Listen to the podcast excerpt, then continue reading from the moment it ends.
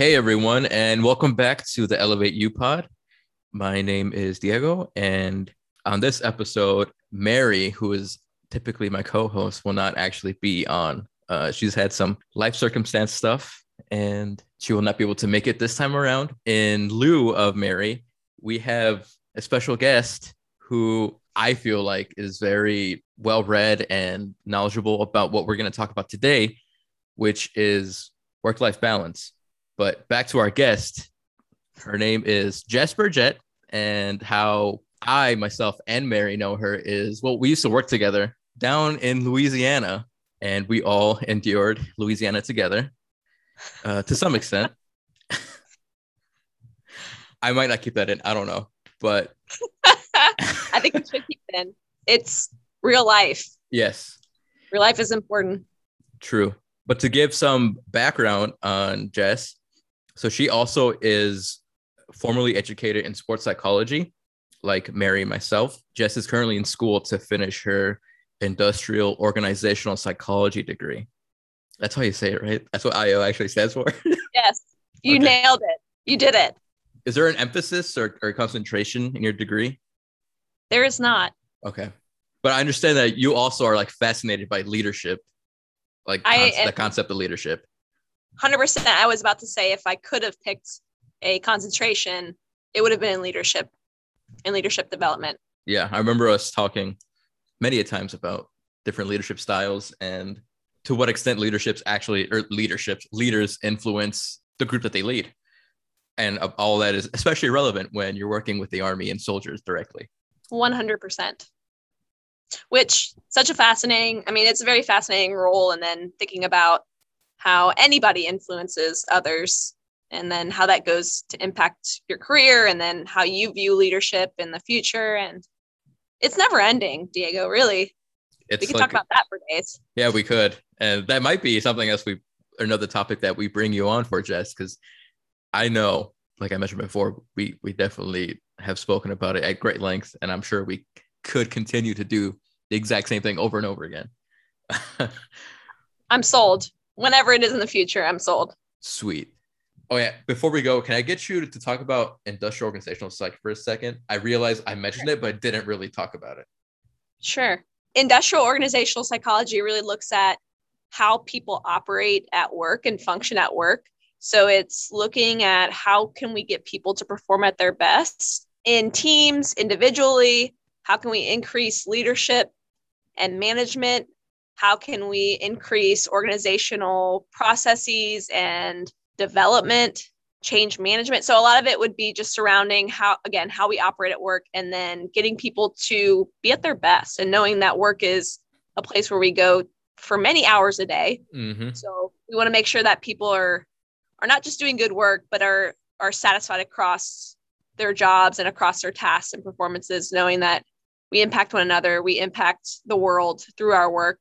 And so how can we elevate the elevate you? How can we elevate you at work? Really? oh my gosh. Thank you for it. that. Yeah, thank you Yeah, for that welcome. one. yeah. That's what I it just came to me like a just a dream. It's just it's amazing. Sometimes the stars align in that way. They do. They really do.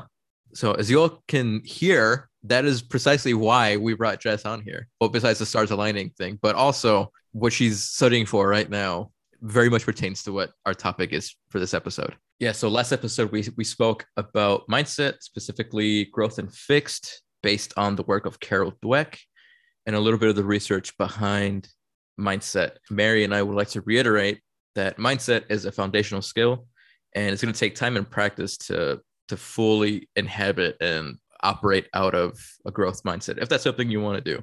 But as with other skills, we would also love to hear about your journey if you have identified you need to make a switch in mindsets. But today, we're like I mentioned earlier, we're going to be talking much more about elusive, hard to get work life balance. And this particular topic was requested by a listener. I think when I speak for Jess and Mary when I say that we probably feel it's it's a very important one to talk about. It used to be that one of work or life suffered, and it was usually the life part that suffered because work has to come first. In my limited scope in terms of working with other professionals, a lot of times it's it's easy I feel like to to put work first especially for those individuals who maybe are still at the at the beginning or right in the middle of their careers stuff like that where maybe there aren't as many obligations outside of work that pull you away. So that way you have a lot more time and energy to devote strictly towards work.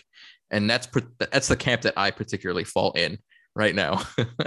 so I, I, very much identify with with those individuals. But at the same time, that's not so even though I, I mentioned some individuals who uh, may be in the same set of circumstances like myself, but that doesn't necessarily accurately reflect everybody in the workplace. There are individuals who might be in what's considered the middle part of their careers you know how you define that it's up to, to the beholder i guess eye of the beholder. And then there are those who are also probably nearing towards the the end potentially of their careers and maybe looking more towards what's after what comes after. And i think it would be a bit disingenuous or maybe we'd be doing a bit of a disservice to, to, to lump all these different categories into just one.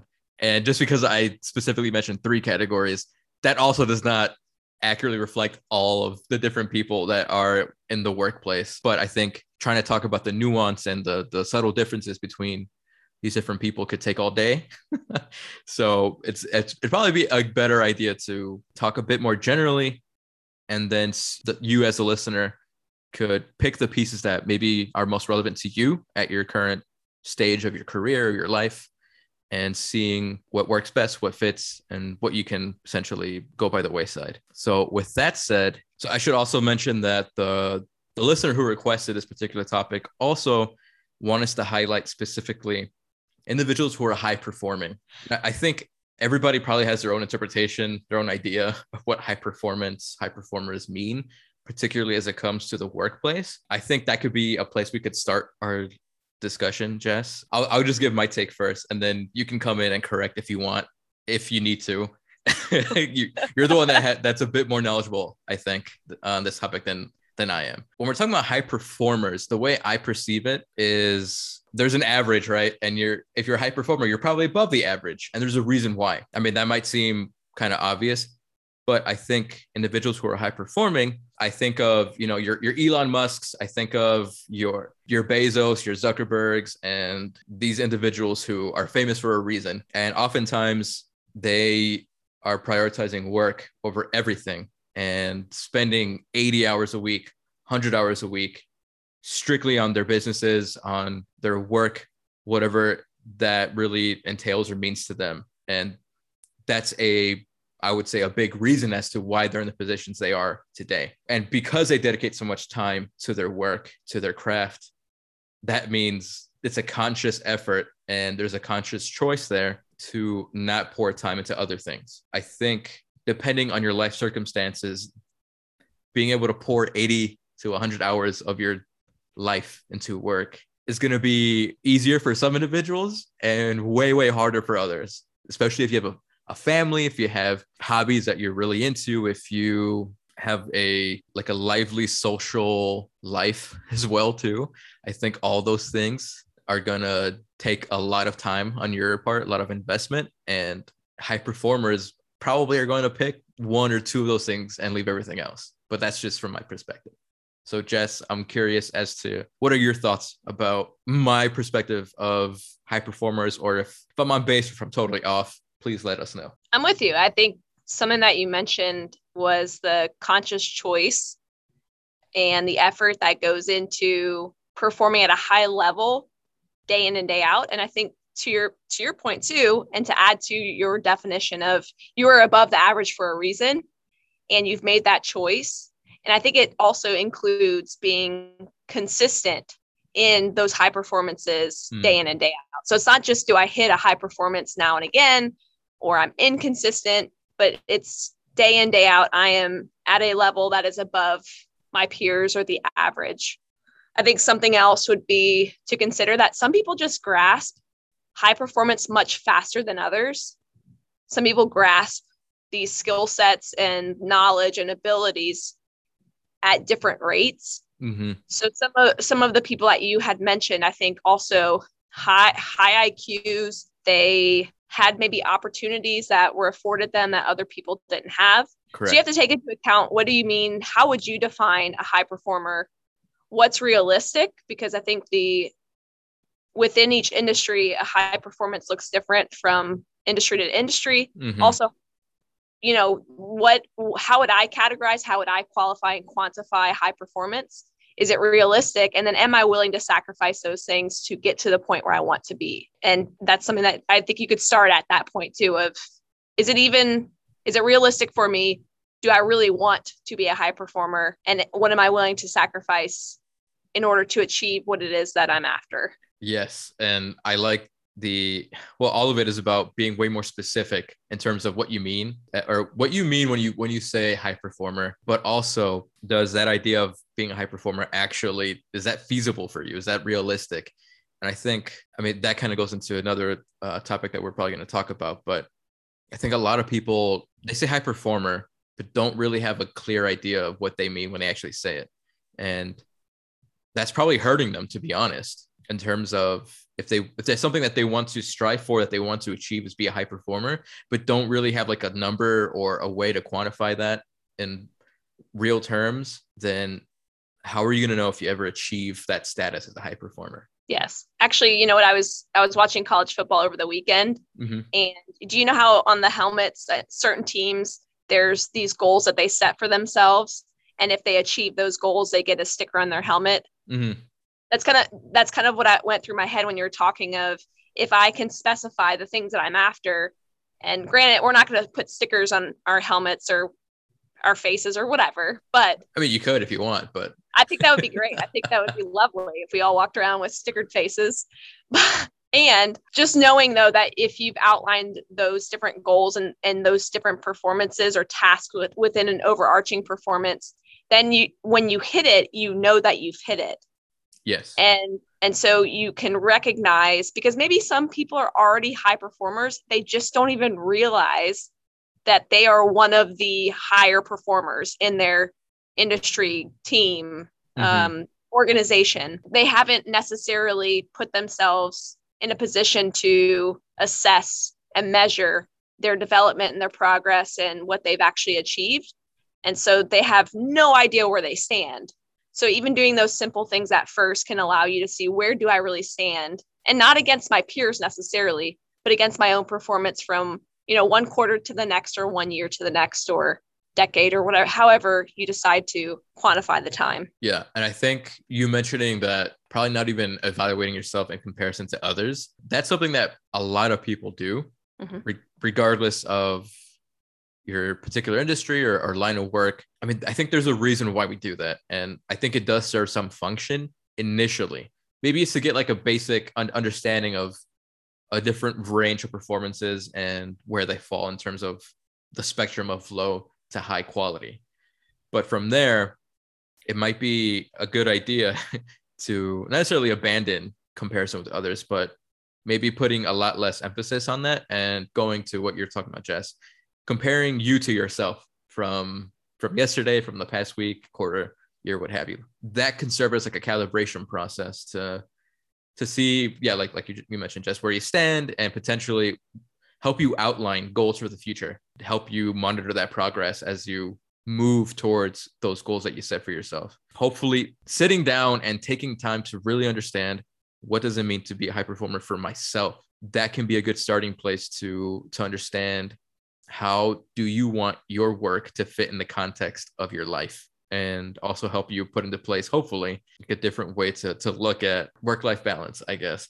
I don't i feel like that's a buzzword that like it kind of like it's said so many times it starts losing its meaning. Yes. And people just throw it out because it's you know it's what's catchy at the time. So maybe we should clear up a little bit about what we mean when we're talking about work life balance. And i like this idea that that you brought up that we talked about before recording this idea of instead of thinking about work life balance as spreading out your time evenly across different areas of your life and more so thinking about the quality of time that you're investing in each of these particular areas of your life. So whether it's your job your family your hobbies your social life pets anything in between anything i've missed looking at the time invested the quality not necessarily the the amount of time that might be a better way to to understand and look at and evaluate in terms of are you happy with the quality of time you're investing in each of those areas? Does that make sense how i said that? Well and i think even the terminology that you used or the the idea that work life balance is kind of this catchphrase or this buzzword i do wonder if when people start to talk about work life balance if it's a way for them to accept within themselves accept that things are off there's something wrong I f- I don't feel good about some aspect of my life because I mean, you already brought it up. Work is just one aspect of our lives Mm-hmm. or one realm.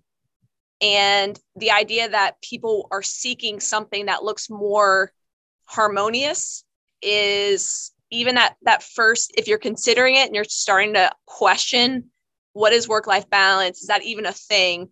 I think that maybe there's something, this like undertone. Yeah. I think that's Oh. what you're talking about, right? Yeah, I guess so. Undertow, undertone. Or like underlying thing. Yes. Yeah. Yes. There's this something under the surface. How about that? Something Yes. under the surface that you inherently are feeling like something is off or not to the degree that you want it to be. And so you're starting to question this idea of work life balance. Yeah, I think you're I think you're you're really onto something. And maybe I shouldn't be quick to dismiss the buzzword of the day, right? But I think Yes. ultimately, regardless of what people mean by work-life balance, odds are there's something like you mentioned, there's something there that's maybe off. And that it acts like like a signal to tell you, like maybe you should look into this whole allocation of resources and time across different aspects, areas of, of your life. And I, I mean, I think that's that's worth exploring and worth thinking about, worth really being specific in terms of what is it that you want and how is it that you're able to spread yourself essentially across these different areas. Because if you're not being intentional about it then you're going to be reaction reactionary towards it. And I, I think that that principle applies across different disciplines not just like intentional versus reactionary we find that concept a lot in sports psychology. That's essentially what sports psychology is all about when you think about it to, to a large extent is can you make your mind and have it work more intentionally as opposed to reacting to the different circumstances you find yourself in? And i think that idea is going to be very very prevalent and strong when it comes to assessing and really exploring what is it that you want out of your professional life versus your your personal life. And maybe versus is not the right word. Maybe like in in tandem in conjunction with because i mean ultimately your work life is going to influence your personal life and vice versa to some extent. When I, I, I love that you went to in tandem, I think the idea of work life balance, there is this clash or this conflict versus I think if you are actually satisfied in both areas of your life, and I'm, I'm using both areas or more than two areas of Mhm. life, but these major overarching areas of life, if they're working together, then they're not in conflict. And that does require a lot of factors to fall into place. For example, working in the right organization that can respect the boundaries that you put around work, and vice versa, having a very supportive family and support group that will understand the ebbs and flows that happen at work. And so, working in conjunction and having the people in both of those areas and the processes and the procedures in both of those areas of your life working in a way that is in the same direction rather than confliction. And really, your idea of intentionality versus reactionary, what came to mind was even if you're intentional about setting parameters, if, say, something goes wrong, let's say Mhm. at work, if something goes wrong at work, people are quick to give up family time because they feel necessity to do what they need to do to fix whatever is going wrong at work. If at home things go wrong, your work isn't going to care necessarily that things are happening at home. So when there's reactionary things that happen, a lot of times what what's given up first is family because they're expected to cave, understand, and be supportive more mm-hmm. so than your work is expected to be supportive when things go wrong in your life. The the more yes that you can be intentional though about ensuring that no matter what happens, you have support and you have things in place to protect both your work life and your home life, I think can bode well in the long run versus just hoping that things don't go wrong. Because that, to me, when things do go wrong, it's going to most likely be your family life that caves first or is expected to cave first. Right. And it's all done in the name of like professionalism too, which I think is a little counterproductive. the only way to to really get to that point of having that support system, whether it's your family or, or whoever it is that's close to you, being able to, to place boundaries at work in terms of what you're willing to not necessarily give in, but what am I trying to say? Like be more lenient on in terms of timing, in terms of effort, attention. All those things are only going to come if you as an individual know what you know what you would like work to look like in terms of how it fits with the rest of your life. And I'm going to keep coming back to that idea because I think it's worth it. We could give different strategies, we could give different ideas about things to do, but ultimately, those ideas will, won't be worth much if you as an individual don't know how you want your, your, your life to look like in terms of the different areas of your life working together or working side by side, working in the same direction as you put it, Jess. I think that's that's a, a, very nice way to, to put it so that there is much less risk or chance of that conflict to occur to happen to begin with well and um, even you, you know i don't know if your parents ever said this when you were younger or you're growing up and or or anyone friends could have said this too you st- let's say you start dating someone and people always advise oh well you know if you date someone that's a good fit for you then you won't like lose friends. You won't have to give up your hobbies. You won't mm. have to mm. do all these things. And to me, an organization and, and your work life is also a relationship that that should be the same thing that's happening. You shouldn't have to give up the things that you care about to be in a relationship with this organization. You know, if that's what you care about. So if you if you care about your family, if you care about your hobbies, if you care about these other aspects of your life, the organization should also align with and support those things that are a part of you rather than strip you of those things. So I think to me it's it's kind of the same advice just applied to the workplace. Mm-hmm. Yeah, I like that. As crude mean, as it is, maybe, but no, but I mean, it, it makes sense though, because uh, like that analogy, I think a lot of people might view as very unattainable, but I'm not entirely sure to what extent it is not attainable. I think oftentimes maybe it's like a lack of negotiation skills or something something like along those lines mm-hmm. where it's easy to to give in to the demands that the workplace places on you or holds over your head and not stand your ground in that particular area just because whether it's societal belief or some internalized belief that you hold yourself maybe it was passed down by uh, your family or something learned along the way. I think these types of beliefs also get in the way in terms of, I mean, essentially finding the right fit, like like how you're saying with with someone you're dating. Because I would hope the way people pick their partner includes evaluating how your beliefs align with that partner's beliefs and values align with their values, stuff like that. So, I mean, it makes sense to me. Why wouldn't you do that with the organization you're choosing to spend at least eight hours a day at? for a yes. considerable amount of time. Yes. Right. Like it, it makes it makes too much sense of and I think may, I don't know if it goes back to and maybe it's a couple things. Maybe it's I need to check in with myself. Is is it that I doubt that I'm worthy of being treated in a particular way? So if if an organization is treating me poorly, am I allowing that to happen? Could be one thing. Mm-hmm. An- another thing could be may- maybe I just haven't asked. Maybe I just need to have that conversation, like you mentioned earlier, the negotiation skills.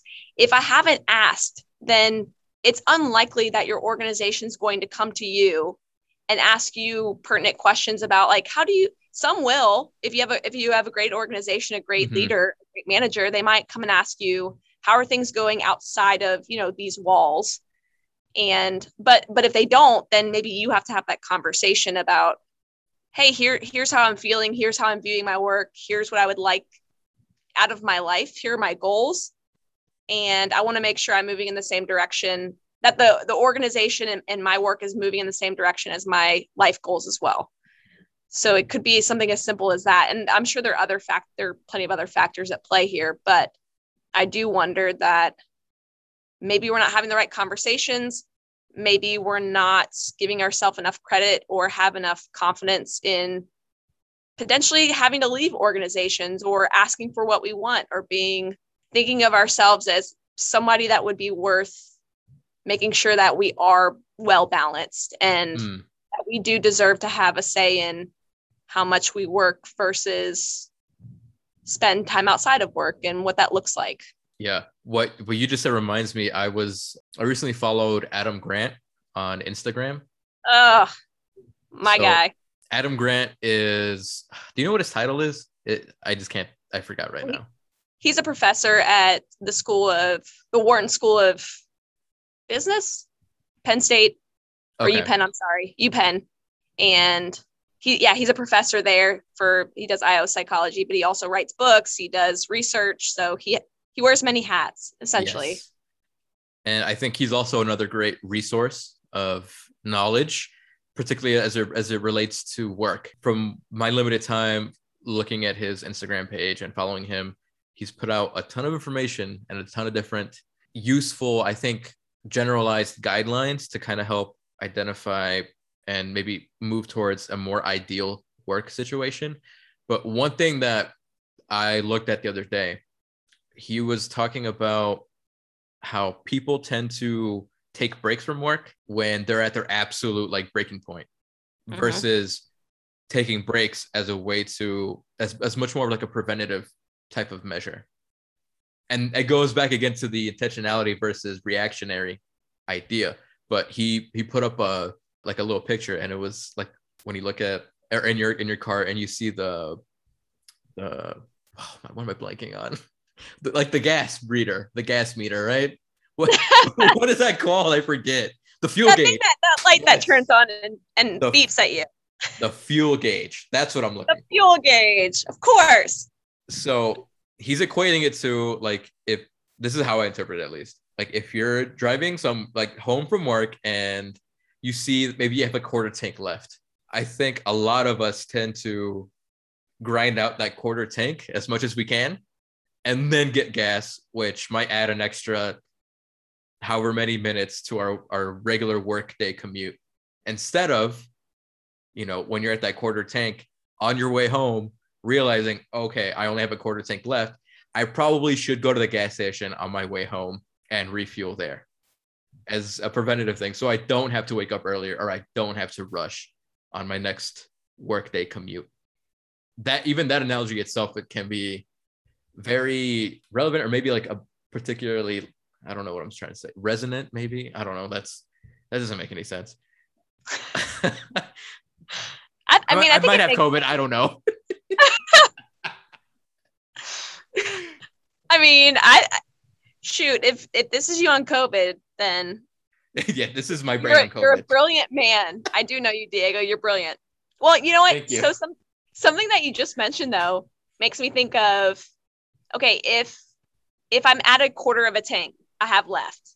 I have to know myself well enough to mm-hmm. and be honest with myself enough to say I only have a quarter tank left. And then I also have to know my recovery options mm-hmm. and what actually provides me energy, what actually provides me resources back. And that's difficult, especially if you haven't practiced those things, you haven't tested the waters of okay, what does it feel like when I am you know i i'm my tank is half full and where what does it feel like when my tank is a quarter full what does mm-hmm. it feel like when i'm completely empty and then also how much does this particular strategy or technique fill my tank back up so whether it's exercise or family time or vacation or reading or yoga or whatever mm-hmm. then how much does that really give me back and in what ways and how quickly too like in what ways does it refuel me and then how quickly does it refuel me? And all of those things are really difficult to answer if you haven't tried it out or you haven't given the space and time to explore those those areas. And i think there's not a better time than now to start thinking about those things. Mm-hmm. you know I, I mean we all are sharing one particularly unique circumstance in our everyday lives being the hashtag pandemic for a lot of people, work has changed pretty significantly.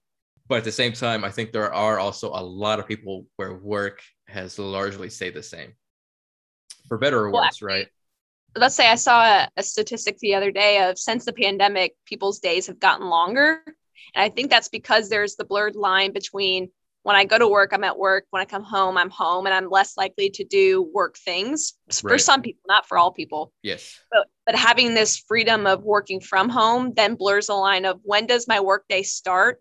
When does my workday end? Because my surroundings don't change.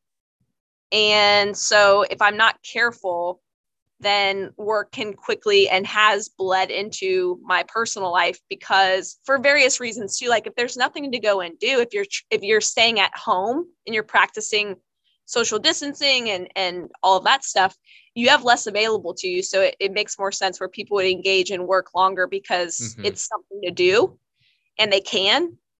But i also think that if you aren't if this is new for you of staying home and working remote or remotely, then it's easy to have those things blend together and not really ever be shut off completely. That particular circumstance really throws a wrench in this whole idea and trying to understand to what extent and or what does work life balance actually look like for some individuals or and I think there are some people who still go to a physical location for work. However, there's maybe an expectation that was imposed by the organization or by themselves that if there's an email, a call, a text that comes in after regular work hours, there's that expectation to reply or to pick up the phone to to handle whatever the situation is. Um, and I I see that a lot with soldiers. Mm-hmm. They're in a particularly also like very unique circumstance. However, I do think that expectation versus op- or the expectation obligation runs true for a lot of people even outside the army.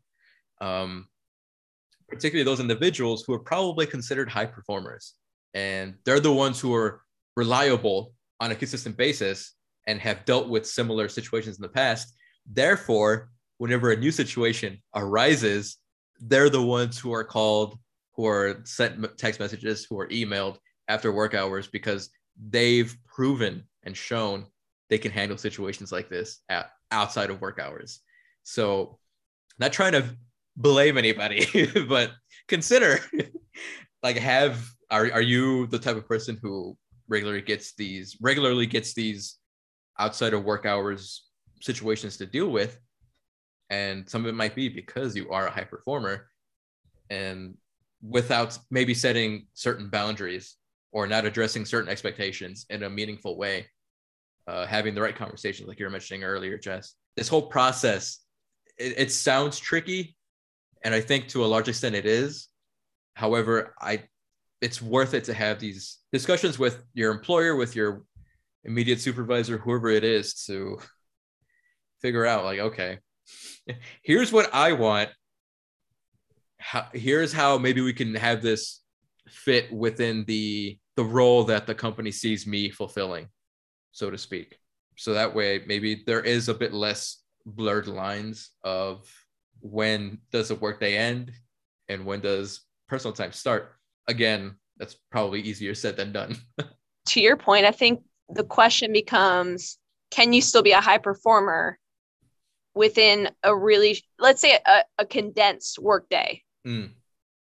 And I, I think that the answer is yes but how many high performers are willing to model the fact that they can do what they do in four hours and then still have the rest of the day to themselves? Because we still have this this stigma or this mentality or mantra I, I don't know all the above where in western culture it's about i want to be the first one in i want to be the last one out i have to prove myself.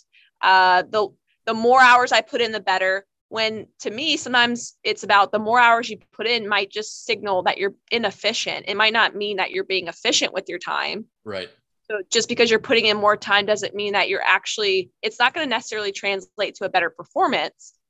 How are you operating within the let's say the eight hours that you're given how are you operating within that? And more hours doesn't mean better. Mm-hmm. and and even thinking through that idea where hopefully there's going to be more people out there that that can prove and show that it's not about the time it goes back to that that same discussion we had earlier about it's about the quality that I'm putting into these things rather than the time. And how can I get really good within a short a shorter period of time is I think very difficult. And I don't know that a lot of people are talking about because even you, you mentioned Adam Grant. So he does one of the things that he does is he focuses specifically on one thing in certain areas or time of the year. So, for example, he teaches in the fall mm-hmm. and then he doesn't do any more teaching for the rest of the year. He does his research and he does, he writes and he does articles and all that in the spring. And then I think in the summer, same thing, he might write some articles, but I think he also then revamps his his whatever he's going to be teaching in the fall and he just repeats the process. So his brain is focused on one thing, whatever time of life or time of the year that he's in, and then he moves on to the next thing. But he doesn't, he works, I'm sure, longer hours. I, I have no idea. Or maybe he works only four hours. But regardless, what he does is really, he gets really in depth in one thing for an extended period of time and mm-hmm. focuses mm-hmm. all the attention in that area. So again, all, all that to say, like less can be more and hopefully more high performers like him will come out and kind of give their breakdown of here's how I operate, here's why it's been helpful for me. I don't actually put in a ton of hours. I'm just really focused when I go to work, I'm focused and then when I go home I I'm doing what I need to do to recover and to spend time with my family and I have all these things that I'm enjoying. I'm very satisfied in my life and across all the realms of my life that I have and I don't necessarily need to sacrifice anything per se. Something you mentioned with particularly with Adam Grant, like he has really cued into when he needs to work on something specific, when it depending on the time of year. But I mean, as a professor, some of that is kind of laid out for you. Like if he's really hyper focused on teaching during the summer and, and fall, granted in different ways depending on summer or fall, but also during the spring when he's more focused on research and maybe some of his his uh like books and maybe presentations outside of of being a professor. I think there there's like he's really tuned into how his work changes depending on for his case time of year. The idea is your work is probably going to change and ebb and flow depending on whether it's on a quarterly basis.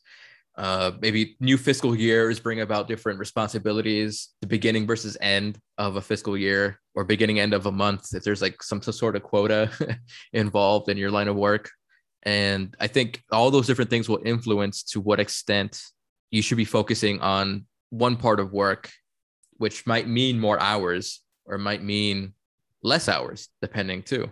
I, I can imagine if like someone's really good at if they're a salesperson, right, and they met their quota early enough in the month, then not necessarily that they're coasting, but maybe they don't have to nearly pour in as much mental energy effort into their work and maybe they can switch off a bit easier when it comes time to to leave work versus maybe at the beginning of the month where the quota hasn't been met yet there's that's where that effort and that attention is probably turned on a bit more and a bit with more intention behind it. So that way the the right amount of effort the right quality of effort is there when it needs to be there. Mm-hmm. just when it doesn't necessarily have to be there. That reminds me of like the the eight hour workday. Mm-hmm back in the day when I think it was Henry Ford that started it back in factory time, where it, eight hours made sense for high productivity and having kids on the assembly line. Yes, and, uh, and ah. Sorry, didn't mean to throw you off there. No, no, and also just thinking about safety, right? So fatigue and just yep. it, it's the right amount of time where there accidents aren't happening we're getting high productivity that no longer necessarily makes sense for the type of work that most people do. I'm not saying that that's not relevant for some industries or for some jobs, but for the most part, let's say let's take like a knowledge worker. It makes no sense to put a time limit in the sense of oh in 8 hours I'm going to accomplish all of these things consistently every day 8 hours makes sense. It doesn't.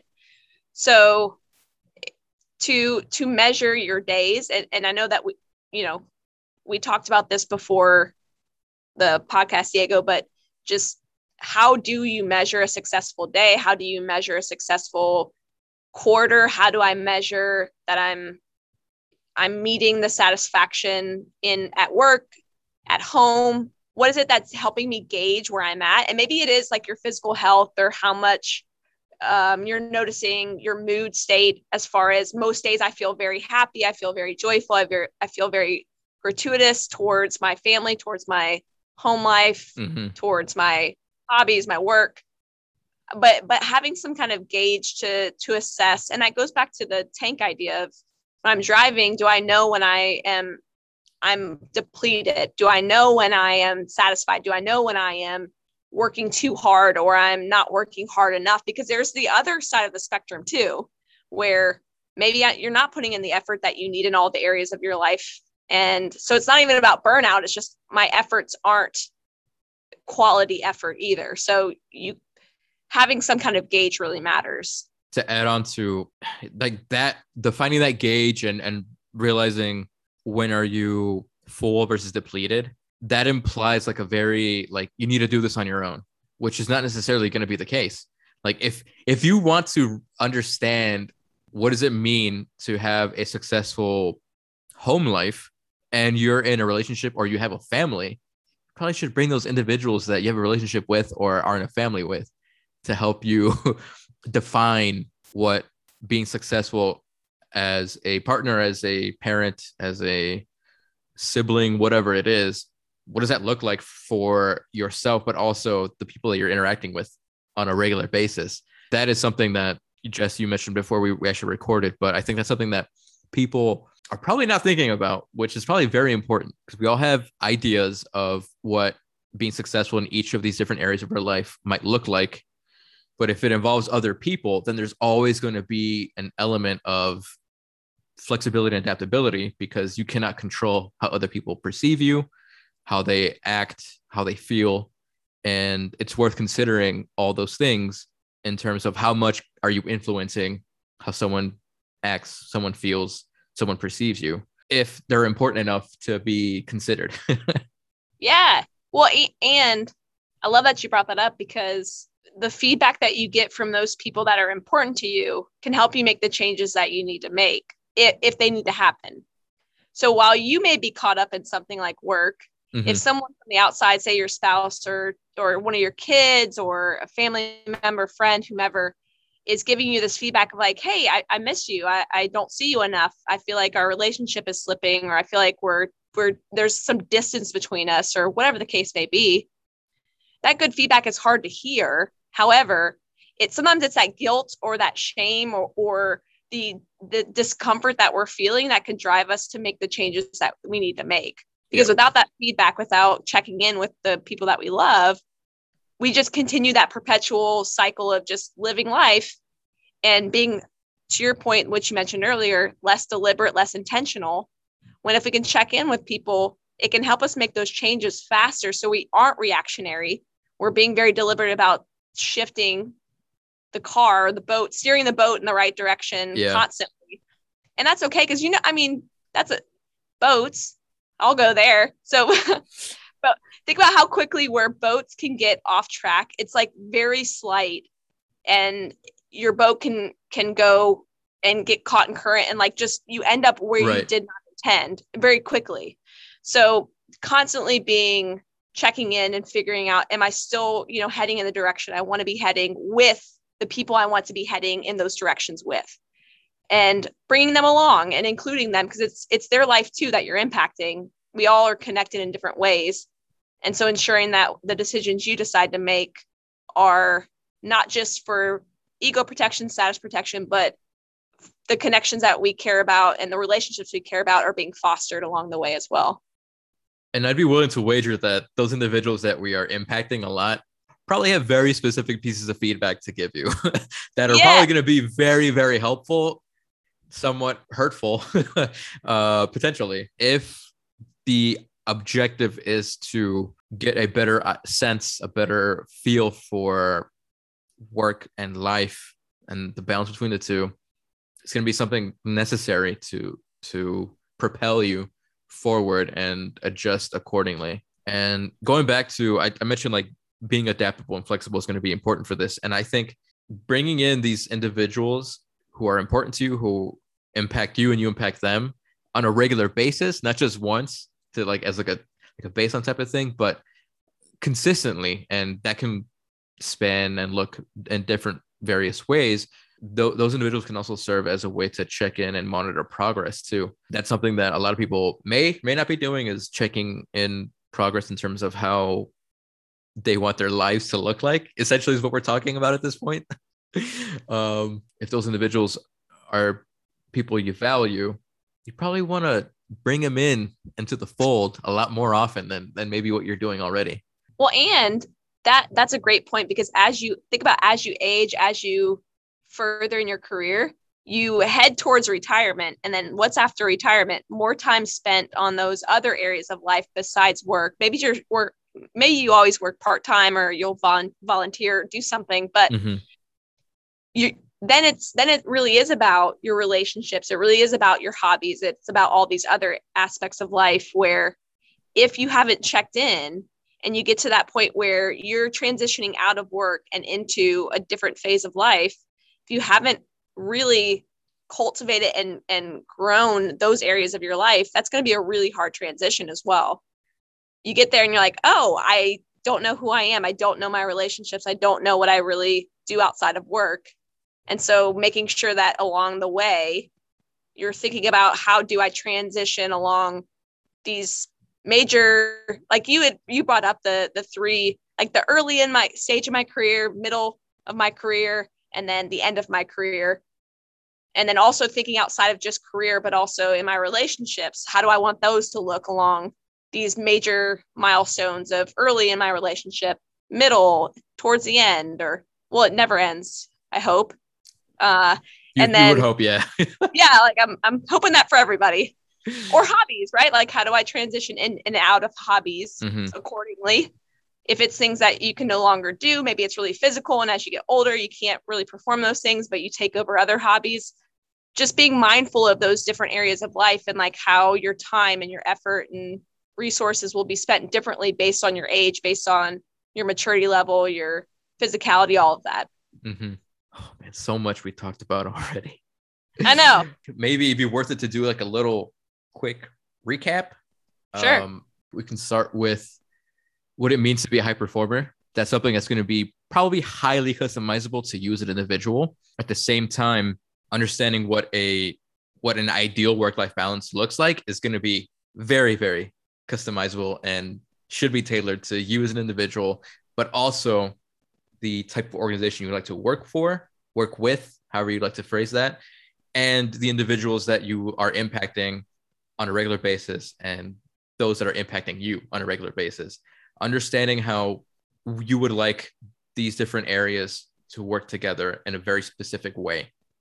That could be something useful to begin your journey on getting a better work life balance, or however you like to phrase it. Some other factors to consider along the way are the stages of your career, stages of relationship, hobbies, the things that you really value. And being i think here's a good thing that you mentioned earlier jess a good point was being really honest with yourself about these things. Um, i think oftentimes it's easy to to kind of shirk away responsibility and and really be like no that, that's fine. It, it's okay where it is. It's like is it really okay where it is? And that's where maybe bringing somebody else along those that you live with those that you interact with on a regular basis can be helpful if a little bit hurtful uh, but that's where having a growth mindset comes back in. So you don't take the feedback personally if you take what is useful and implement that in going forward. And speaking of implementing, talking about progress and being adaptable as it comes to your journey in terms of having a more organized or structured work-life balance. And going back to the analogy you used, Jess, of the boat, right? One current could shift the trajectory of your your trip, so to speak, the trip being your life in such a dr- dramatic, drastic way. So that's where course correcting is going to be very crucial and, and checking in regularly on terms of your progress. Uh, or if you're not making progress, I mean, that's something that happens too. Um, I, I would imagine most people have realized their goals are not always a linear path. There's going to be some bumps along the way some regressions potentially along the way too. That doesn't mean that you need to stop whatever it is if you just hit a bump being able to to check in honestly and course correct as needed and, and then ultimately like really knowing what does it look like when you've achieved success in one area of your life how do you know once you've achieved something that you deem successful that you deem acceptable satisfactory. And that is something that we cannot answer for you as much as i think it'd be cool to have all the answers for everything. That is something i will never possess. So in terms of dictating how your life goes that's going to be largely on you and how you would like your life work life balance to go. Is there anything i'm missing or anything you'd like to add jess? No i mean i think i think you summed it up very well. Just knowing thinking differently about work life balance more or less am i satisfied in all the areas of my life? Do i have the goals that i'm you know looking to attain? Do i mm-hmm. have i specified them and articulated them? And then have i been able to measure when i'm achieving those milestones? Have i can i measure when i'm not headed in the right direction? And and do i have those techniques and those strategies to get myself back on course and and, and i think even that self-compassion piece that maybe we didn't talk about mm-hmm. explicitly but just accepting hey i'm not going to have this right all the time. It is a journey. It's a continuum. It's not meant for you to always feel or be experiencing perfection but rather knowing it can be ugly it can be difficult. You may not get it right but that you're willing to adapt and you're willing to get that feedback and you're willing to constantly reflect and say am I where I want to be? And if you can do that, I think more often than not, you will find that you are satisfied in life in all areas of life. But at least you're working in the right direction. And you're constantly figuring it out. And that's that's the point. People are oftentimes looking for that silver bullet type of solution and quick fix. If only, man. If only. Yeah. We, we would be rich. Yeah. You and I both know, I think, probably better than a lot of people that oftentimes, and by often I mean like 99% of the time, no such thing exists. It's it's a very much a process that is probably being refined over and over and over again across time. Again, thank you, Jess, for being our super special guest on this episode. Well, um, thank you for making me feel so super special. Of course. Been lovely. And I hope the listeners have picked some pieces out, if not everything that we've talked about today, and found something useful that can hopefully impact impact your life in a positive way, more productive way, however you'd like to phrase it. With that said, we would like to thank you all so much for being with us for this episode. Uh, like I mentioned earlier, hopefully you heard something today that you can use to elevate you. If you want to know more or understand a bit more about any of the topics we talked about, feel free to reach out to us on Facebook, Instagram. Well, except Jess, because Jess is not on social media. But you can always reach out to us on Instagram. We are at AZ Sports Psych, and the podcast is on Instagram at Elevate You Pod. And on Facebook, I believe it is AZ Sports Psych. But if you have any any questions, comments, concerns, feedback that you'd like to to give to us. We will do our best to address any of those as they come in. Mary and I, we rely a lot of on external feedback to help us get better. So that is something we take very seriously. Uh, oh yeah, to reach us via email, you can email us at elevateyou at azsportspsych.com. That is oftentimes one of the best ways to, to request certain topics. The email would be the best way to do that. But you can look forward to another interesting topic for our next episode. And Mary and I definitely hope we can get Jess on again uh, for any other topic that dying to talk about. Maybe leadership. I think that's something that's interesting. Always, I'm always down to talk about leadership. Again, thank you all so much for listening. And until next time, bye. Bye.